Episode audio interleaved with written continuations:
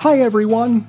Today's topic on the Ad Victoriam Salesforce Simplified podcast is CRM adoption. I'm Mike Boyle from Ad Victoriam Solutions, and our guest today is Michael Hudlow. Michael is a leader in business transformation and corporate innovation, and he's an expert who knows about the common but not always the obvious reasons people don't use and adopt CRMs, including Salesforce CRM. Michael is also the author of the book How Not to F Up a CRM System Learning from Others' Mistakes. Michael, hi. Welcome to the Salesforce Simplified hey, podcast. You, Great to have you with us. Now, uh, do I understand that in addition, Michael, to how not to F up a CRM system learning from others' mistakes, there happens to be another book in the works from you? Uh, yeah. So the, the second book is really eh, not a follow up, but along the same lines as the first book. And it actually is becoming, uh, making it into a series, uh, very similar to, I guess, what you'd say is the, you know, the dummy series from, from years ago. But this one is more focusing in on how not to mess up AI going into CRM because there's just, you know, it's, it's the buzzword that everyone is sick of hearing about, but it's there. yeah. Uh, you know, yeah. And so I had to address the fact of where the AI world is going with regards to CRM. And uh, just so everyone knows, obviously, uh, in the show's uh, episode notes, I will put links to those to the books and other things uh, related to uh, Michael. Michael, tell me a little bit more about your your background. What makes you the CRM expert that you are? I think it really comes down to experiencing and and having all of the experiences in life in the professional world of dealing with CRM since 2008, 2009, and then before that uh, I'm really the product of being, uh, I guess you'd say, a senior manager, global leader with a couple of the big four firms before that, doing IT systems work, both internally and, and externally, me operationally and, and consulting. But since 2008, I've really been focused on CRMs and, you know, their link into knowledge management and data management with consulting firm and with some uh, consultative work as well in, in that realm, and then deploying those things globally. So yeah, I, I have to say I, I kind of uh, quote Jimi Hendrix uh, with uh, the song "Crosstown Traffic," and I, I always say I have you know scars on my back or you know the tire tracks on my back to to uh, kind of go through the whole how to learn from others' mistakes. Um, you know, I'm I'm a participant, but I'm also you know a person who has experienced most of these things or talked to people that have done, you know, had if- issues. Well, we're going to focus specifically, Michael, on CRM adoption. So, beyond the usual complaints about complexity and cost, what are some less obvious reasons that people resist using or adopting a CRM system like Salesforce? In, in no particular order, I would say there is a huge level of paranoia by users. So, you know, regardless of the firm or the company that you're working for puts it in or not, there are lots of people say, wow, with, you know, all these metrics out there, you know, am I being watched of how much, you know, the easy stuff is, you know, how much time I'm in a system if, if you're a more, you know, transaction related person at a company. But at the higher level is, you know, how much information am I putting into the system or getting out of the system? And people, you know, you have to think of, and, and people don't, uh, think of CRM as a large sharing system. and ultimately, it, it's a you know very complex, a very smart sharing tool, and requires data. And for you can't just get data out of something; you have to put it back in. So there's lots of people that say, you know, have the mentality of, you know, my secret way of doing process or of getting clients or, or you know, managing professional service opportunities. You know, that's part of who I am and I, they identify with it. So they're very paranoid about who is going to look at my information and why. So the thing is, is what makes it hard as Salesforce administrators Uh, and I use that word very broadly. You know, anybody involved in the Salesforce operations at, at a firm. You know, what, what makes it difficult is those individuals that are reluctant to adopt, most likely they've been told either with a stick or a carrot, they've been told to use the system. So they, it is very common for people to mask usage, meaning they kind of sort of use it. They dabble a little into it so people see they are using the system. But in reality, they're not giving all the information that they really should. And that is a huge problem with regards to, you know, true adoption where administrators rely on the quality of the information coming in as being whole uh, instead of what I would call a you know secretive usage, where the administrators see from a technical that the person's using the system, but in, in their own heart they're really not. So there there is a level of paranoia. There's also a huge level of, and this is I'm going to blame leadership, and so don't you know don't bring too many pitchforks out, but you know a lot of times actually more frequently than not, individual leadership, you know, let's just say, you know, at the divisional level are not, you know, they still want to see their magic report that they've been using for the last 15 years that they've made in Excel or, you know, for, for an example. And so they're not, they're willing to play the game of using a large CRM system such as Salesforce, but they're not willing to let go of the past. And so what you have is a lot of systems that are competing with other older, more established systems that were never sunset. And as a result, you have dueling systems and then the, the wear and the grind of, you know, duplicate and triplicate uh, manual activities having to take place really beats up on users. And, you know, sometimes, you know, Salesforce systems and like that can really wither on the vine. They're the two big ones that are kind of not necessarily so obvious that you know, aren't part of a certification process that that happen a lot. Well, that kind of leads me into my next question, Michael. How, how can a company's existing culture and communication styles inadvertently create roadblocks to CRM adoption? It's a huge problem, actually. You know, it's funny. It's it's not the stuff kind of topic that gets a lot of press, and I guess ultimately that's one of the reasons I wrote the book that I wrote because I wrote it out of frustration, quite frankly because I kept seeing the same problems happen again and again, but I was never seeing, you know, the snippets, the articles, the, you know, shows like this even that were really talking about those issues. So, you know, it is much easier for an executive. And when I say that, you know, and whether it's a CEO or a board of directors, I'm just talking about the leaders of a company. It is much easier for them, even though it's a big pill sometimes to swallow, to pay for a system than it is, it's much harder to get those people to actually say, you know what, our old processes are, you know, stink or somewhere, somewhere less than stink. And we're going to commit both to paying for this system, but we're also going to pay to do a lot of, you know, historical soul searching and change processes that need to be changed to align with those tech, you know, with the new technology.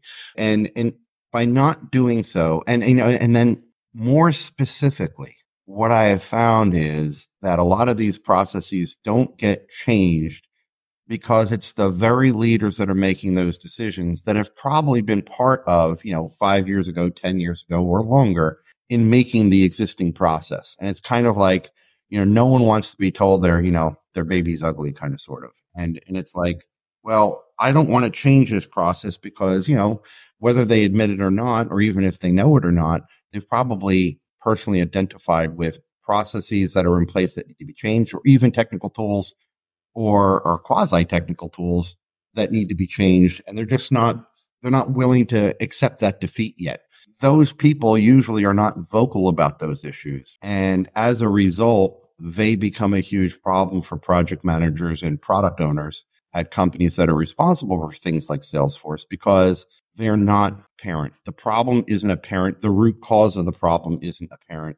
And that's quite frankly what I do a lot of times is come in as a, you know, an unbiased third party observer to see where these snags are coming up in systems and then determine, well, how do I fix this? And ultimately, I think that's where a lot of these ongoing processes or the existing, for, as you put it, cause a problem. And, and, you know, and you think about it, why, why that is, is because there's never been something like a Salesforce. You know, since we're, we're talking about Salesforce, there's never been something like that before. You know, people sometimes say, well, you know, you could equate it to another big legacy system, but you can't because, you know, these CRMs, which used to be much more uh, fine to uh, fine tuned to to solving or a specific problem have now are touching every facet of a company. You know, the marketing, the intellectual property, accounting. You know, you name it. Obviously, everybody knows there are all the different clouds that exist. And how can any previous system ever be compared to these things? And, and they're changing every day. And then with the advent of AI, it's, you know, it seems like it's, you know, the morning is different than the afternoon nowadays. I'm sure another thing that you, um, you, you deal with is making folks understand the value. What are some common misconceptions about the value proposition of a CRM that lead people to underestimate its potential benefits? I think this is going to be this is going to sound like I'm uh, uh, beating uh, you know being a roundabout here with my answer, but the, the reality is the initial problem there is quite frankly the question, meaning how do I prove value or, you know, and even, you know, how do I maximize ROI? How do I change and say, Hey, because we spent, you know, whatever, a million dollars on this, we're now making $2 million. So therefore it's, you know, fantastic. The issue there is unless everyone is all in, meaning all those things that I talked about earlier, unless, you know, there is some type of reward and consequence system put in place for you know being what I call a good corporate citizen with regards to CRM.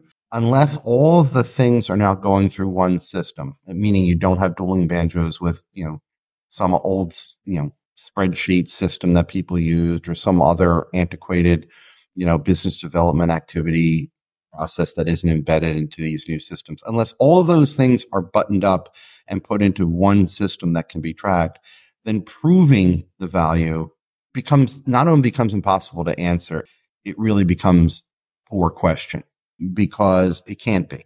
The only way to, you know, really, because, ultimately, you know, unless you have all of these things wrapped up, and even and maybe the way you do it is you scale it up where you, you know, you make one group in the world completely buttoned up into a process or a set of processes and then roll in more. But even then, it becomes difficult because of what I was talking about before sharing. You know, I, I, have found that if you have, you know, if you go down the path of, you know, if you build it, they will come kind of mentality, then you will have teams getting into the CRM or our Salesforce space and not fully being participatory in the inclusion of information, but they are fully expecting to get the information out of the system and uh, that becomes also a, a big problem. But you know, the ROI proof, the really the only way you can go down the path is if you know that you let's just say have keep it very easily in a sales model kind of conversation.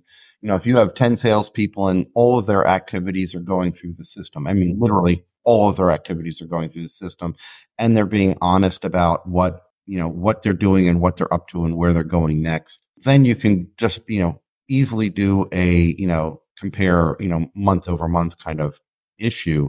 But where the real pickup will be is how that they are obtaining the opportunities. Is it through, you know, forecasting? Is it through advanced algorithms in the CRM that are finding things that, you know, a human you, you normally wouldn't find? And then obviously we go into the AI world if you can do all those things, then you definitely can measure it. But just going back to the problem that you'd mentioned earlier, that requires full adoption and full leadership support, which is quite frankly scarce. I mean, it, it just, it doesn't happen frequently enough at an all inclusive level that it really needs to. And I think it's not a fault of necessarily the leaders. It's it's this is technology is becoming so new and now with the advent of ai as well it's changing so quickly that people just can't wrap their head around that's value a couple of other issues i'm sure you run into with crm adoption trust and security can a lack of trust in, in, in the data accuracy or security actually within a company lead to resistance to implementing a crm system yeah there's, you know, there's, I was going to say there's an analogy here I was going to make to something I heard, I think it was Penn Jillette say about magic, where he said there's this, I don't know the name of it. I'm sure there's some theory name to it, but it's the concept that if you're sitting in the audience of a magic show and you see one thing that you weren't supposed to see, even, even if it isn't, you know, directly related to, you know, the main focal point of the, the trick. Once you see something you weren't supposed to see, you have complete doubt over everything. And well, I guess it's kind of funny because, you know, obviously magic's not real. So I don't know if they thought the people on stage were wizards, but in reality, you know, the point's a valid point. And where I was going with that with regards to data and CRM, and this unfortunately or fortunately ties back into the whole adoption issue that we were talking about earlier and the sharing of information. If a person goes to a CRM system because they were told to go to the CRM system or they're interested in it, and then they come and do a search and don't find something that they know should be there, and then go to another system, you know, one that hasn't been sunsetted or one that hasn't been, you know, let's just say data hasn't been consumed yet, and then they find that information. Well, you have now tainted the quality of that inf- uh, that system, Salesforce in this case, them and probably everyone they speak to at the water cooler. You know, they're going to say it's not reliable, it's not there. You still have to go in three different places. You really haven't improved anything if you just made another place where things might be. So the whole data concept really becomes huge. And, you know, whether it's a benefit of the, of, of CRMs or uh, a, a, a detriment is the fact that if you say, if the sheet machines, you know, if the system is tied into marketing and HR and, and all the other different places that it can go into, then it better have the information that people perceive to be in those other systems. It, can't be, you know, and, and especially if you publicize that, you know. And the problem where, you know, most likely happens is one, a technical issue, obviously, but more commonly in, than not, I find it to be people process. Going back to the example I said about a salesperson that doesn't want to share everything. Well, if they want to share everything at the water cooler talking about how great they are, obviously I'm making up a caricature here. But if they want to talk about what, you know, what's on their pipeline and what they're doing, and then someone else goes into the system to see, hey, I want to find out more about this. Maybe there's, you know, an add-on work or something, and that information's not there, then you've just unfortunately proven to people that the system can't be relied upon, even though that might be completely false. And from an initial standpoint, when you're doing, you know, uh, data imports and data translations, your taxonomy, all of those, you know, data related things have to be perfect. There are AI tools now coming out that help out greatly. But if you people see duplicative records, worse than that, triplicative records and so on, then they just get a, a cast of doubt. And then they really, you know, the, the uphill battle of learning a new system from them and not being confident. And once you learn it, that the right information is going to be there is usually just too much to ask of a person for adoption's sake. And then you've lost another user potentially. Then you lost the information those people were going to share. And, you know, it just snowballs out of shape. Well, we've talked about reasons for people resist adopting CRMs. We've talked about, you know, what culture and communication styles and value and data accuracy and security and, and, and those things. So there's a whole host of things that we've covered let's get to some solutions here in the last couple of questions that I have for you. If you're advising a company, and I, and I know you do this, how can companies overcome the challenge of integrating a CRM within an existing legacy system and, and workflows? How do, how do they just make it work right? Easier said than done, but I would say this way. And I'll pretend that we are, you know, two executives sitting in a room having a, certain level of consultative uh, conversation. The first thing to make it work, air quoting the word it, is, and this is going to sound so basic, but it's it's really what's a lot of times is missing, is having a true set of realistic goals that you're trying to solve from the very beginning. You have to do something that is going to visually and financially make a difference because this is very much a public relations kind of a task internal to a company when you're when you're overhauling these systems uh, or putting a system in for the first time. I mean that, that's kind of one of the ironic things is most people say you know that don't have a you know a Salesforce they say oh we don't have CRM yet. Well You really do. I mean, think about it. I mean, if you don't, it's CRM, if you just boil it down, it's all about managing customers, you know, helping business development activity. You just may be doing it with a, a notepad of paper and your, you know, your exchange, or your Outlook, uh, uh, email folder, but you do have a system, but maybe your system is just, you know, terrible. You have to get people. And this is the first thing I say to anyone. If leadership is not completely vested, meaning not that they just want to pay for the system, that they are really willing to make, you know, like give you an example. Effective June the 1st, the, you know, the monthly, you know, leadership report will no longer be looked at. It will, you know, anything you submit through the old channels will not happen. And me, the CEO, this is law and I am going to hold fast to this. They have to be, leadership has to be vocal on change, vocal on support, and the absolute biggest cheerleader because no, the best project manager, product manager in the world cannot overcome you know, if leadership says, well, you know, great, I still get, um, CRM is really, really cool, but since I, you know, since, but I'm still using my old, you know, one, two, three report or analysis or whatever the case may be, then it, it just won't work because people don't know what to do. So the biggest thing I would say to any leader at the time of sale of the system or the time you start talking to your vendor that, you know, if you're going to use a deployment vendor is they have to understand that they have to change priority one. That's the biggest thing.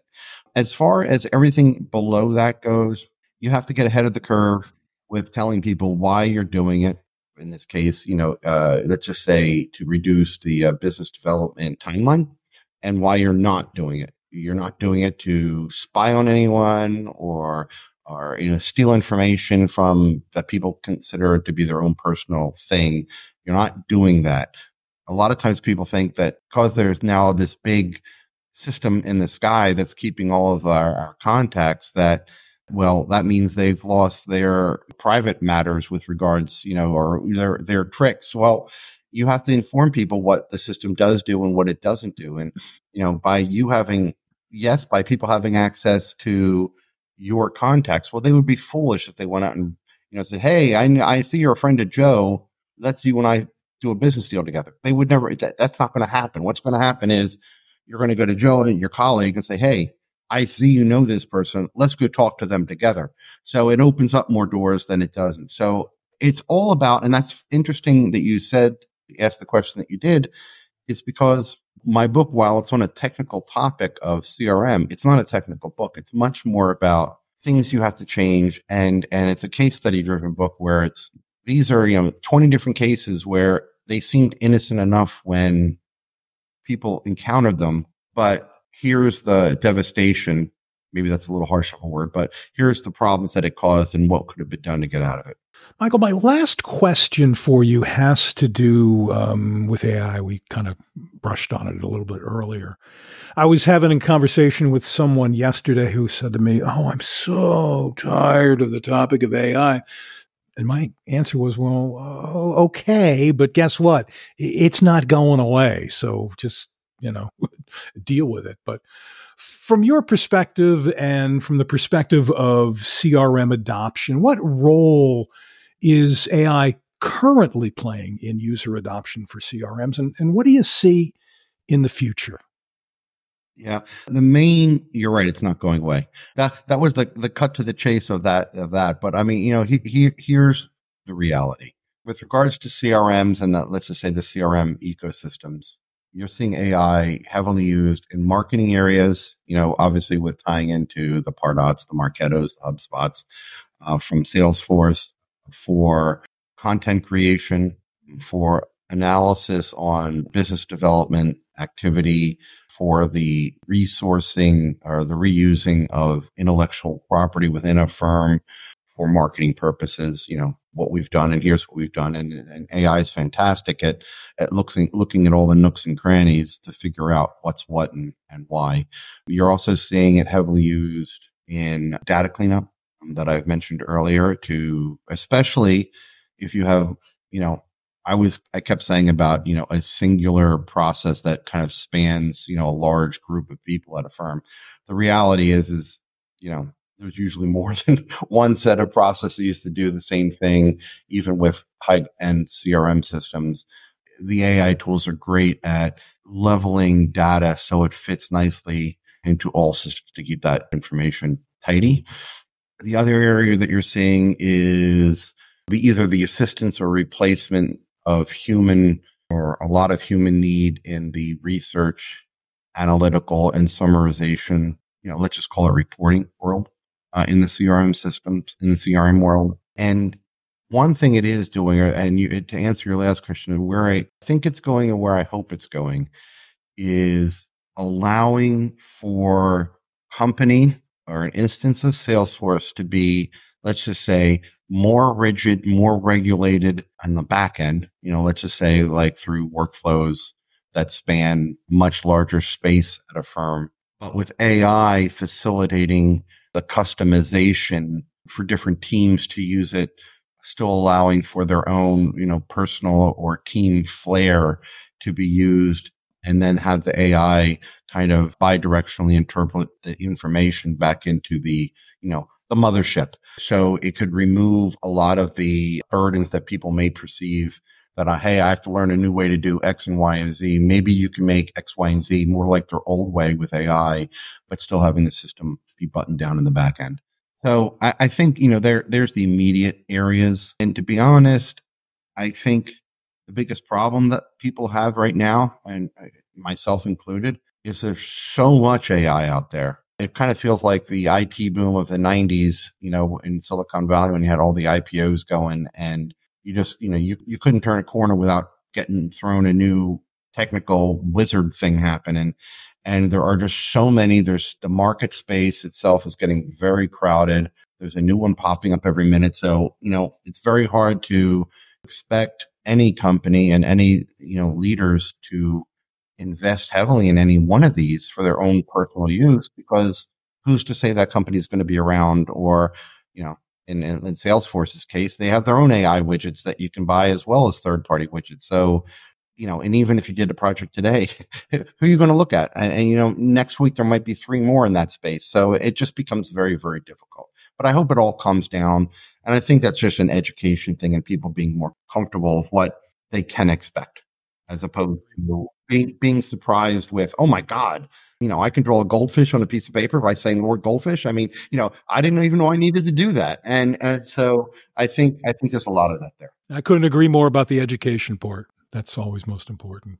Michael Hudlow, thank you for joining us today to talk about CRM adoptions. It's it's been fun, and you have an open invitation. Please come back anytime. I will be putting a link in, actually several links in this show's notes about both of your books, and also uh, a little uh, information uh, uh, about uh, Michael as well, and even how you can get in touch with him. So, Michael, thanks. Look forward to Thank having you, you come back. Thank you. To the Thank you, sir. To the audience, if this is your first time listening to our podcast, we're so glad you came upon it. And we would be grateful if you'd uh, give us a five star review if you think we earned it on Apple Podcasts and Spotify. And also, you can subscribe to the podcast anywhere you get a podcast, you'll find this one. I'm Mike Boyle from Ad Victoriam Solutions. Thank you so much for joining us for the Salesforce Simplified podcast.